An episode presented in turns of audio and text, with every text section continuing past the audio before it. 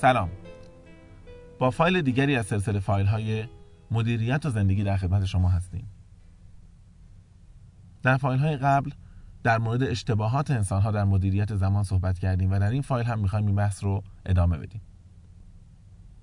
خدمتتون عرض شد که یکی از مشکلات ماها در مدیریت زمان بحث کمالگراییه.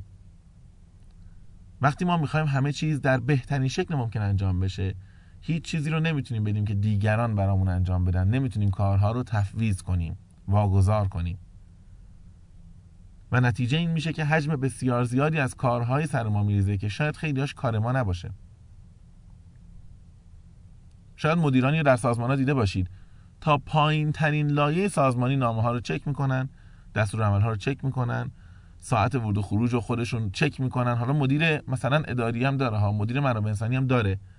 باز میگه من می‌خوام این گزارش ها رو یه بارم خودم نگاه کنم. معتقد هیچ کس به خوبی خودش نمی‌تونه گزارش ها رو پردازش کنه و بفهمه. حتی تو محیط خونم همینه. مادر خانواده میگه نه میوه رو من باید بخرم چون بچه ها برن ممکنه میوه بد بخرن. غذا رو هم که باید خودم درست کنم چون دختر خانواده با وجود اینکه دوست داره کمک کنه ولی نمی‌تونه اون خوشمزگی درست بکنه. تمیز کردن خونه هم باید خودم انجام بدم هیچ کس نباید کمک کنه. و نتیجه این میشه که ما با یک سری آدم های بسیار شلوغی در واقع طرف میشیم. که این آدم های شلوغ معتقدن که هیچ کس به خوبی خودشون کار نمی‌کنه دل نمیسوزونه. درستم بگن شاید. اما همین تراکم کار همین تراکم فعالیت باعث میشه که اینها خسته باشن فرسوده باشن تمرکزشون کم باشه و در نهایت هم کار رو با کیفیت پایینی انجام بدن. فقط بهانه بیشتر دارن. قبلا اگر کارمندش یه نامه اشتباه می‌زد می‌گفت بی سواد نمی‌فهمه بی دقت. همینه که من نامه ها رو خودم کنترل می‌کنم. الان نامه اشتباه از دست خودش در رفته. برمیگرده میگه خب همینه دیگه.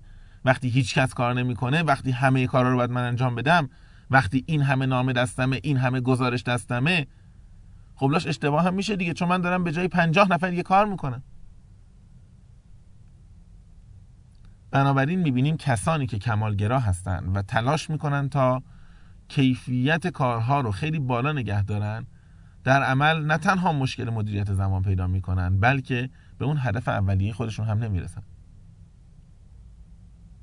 به همین دلیله که ما در مقابل کمالگرایی باید یک چیزی به نام در واقع واقع گرایی در کار داشته باشیم. روبروی دقت و کمالگرایی بیدقتی نیست بیتوجهی نیست بلکه یک جور واقع گراییه. من میپذیرم که اگر از سازمان ما داره ماهی 100 تا نامه بیرون میره اشکال نداره 5 تاش مشکل داشته باشه. ولی 5 تاش. نه 6 تا نه 7 تا نه 8 تا. حد اکثر 5 تا. حالا که این رو پذیرفتم می‌تونم کارم رو به یکی از همکارانم واگذار بکنم نامه ها رو اون کنترل بکنه اون بررسی بکنه. و مطمئن باشم که تا حد خوبی تلاش می‌کنه استاندارد رو حفظ کنه.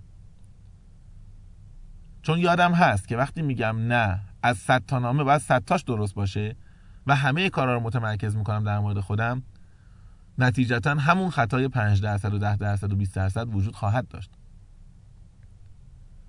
واقع گرایی اینه که مادر خانواده بپذیره. اگر بچه من میره میوه بخره بله ممکنه که از مثلا سه باری که میره خرید یه بار یکی دو تا میوه نامناسب بهش بدن. ولی اشکال نداره. اولا در طول زمان یاد می‌گیره. ثانیا من هم با این حجم کار خیلی نمی‌تونم کار دقیق تر و بهتری انجام بدم. بچه من تشخیص نمیده که کیفیت میوه خوب نیست. من که تشخیص میدم وقت ندارم که کیفیت میوه رو درست ببینم. البته تفیز اختیار مشکلات خیلی زیاد دیگه هم داره که بهش بپردازیم. خیلی از ماها مشکل اصلیمون در مدیریت زمان اینه که تفویض می‌کنیم. اما به آدم هایی که حاضر نیستن مسئولیت اون کار رو بپذیرن. میگم شما برو فلان گزارش رو بنویس میگه باشه. میره و هی برمیگرده نشون میده خوب شد. خوب شد. شما نظرتون همین بود. شما اینطوری فکر می‌کردید. خب ما هم هممون اون لحظه که تفویض می‌کنیم یه زنم دلمون می‌خواد که اون حق دخالت باقی بمونه. بنابراین وقتی میان دوباره نظر سنجی می‌کنن خوشحال میشیم.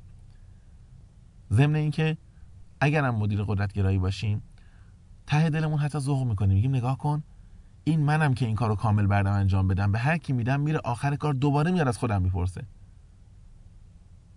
و نهایتا می‌بینیم که نه تنها کارها سریعتر انجام نمیشه و زمان من آزاد نمیشه من یه مقدار زمان باید صرف کنم به دیگری کار رو توضیح بدم. اون میره یه مقدار وقت رو می‌گیره کار رو انجام میده نصف نیمه. بعد برمیگرده دوباره از من می‌خواد که کل کار رو انجام بدم یا نظارت بکنم. و در نهایت می‌بینیم که این تفویض اختیار زمان بیشتری رو از ما گرفته به جای اینکه زمان کمتری از ما بگیره. راجع تفویض اختیار خیلی میشه حرف زد. کتاب ها و مطالب زیادی وجود داره. ولی مهمترین نکتهش که الان بخوایم اینجا بگیم میل درونی به تفویض اختیار توسط من و علاقه واقعی به شما برای استفاده از این اختیار تفویض شده است. در غیر این صورت یا شما دوباره کار رو به خود من برمیگردونید یا من وسوسه میشم که دوباره مداخله و مشارکت در کار رو آغاز بکنم. اون وقت میشه که مادر خانواده و دختر خانواده میگه امروز نهار درست کن و دائما از بیرون زنگ می‌زنه الان نمک رو زدی الان دماش چقدره الان چک کردی الان برنج طعمش چجوریه صفر شده نرم شده و نهایتا می‌بینی که به همون اندازه که در خونه قرار بود وقت بذاره بیرون داره وقت می‌ذاره.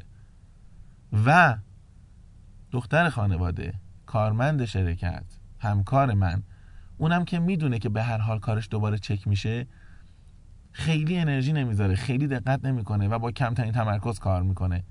معمولا کارمندهایی که مدیراشون خیلی دقیق اونا رو چک می‌کنن آدم های بیدقتی میشن و هیچ وقت یاد نمی‌گیرن که مسئولیت صفر تا صد کار رو خودشون بپذیرن. با ما همراه بمونید.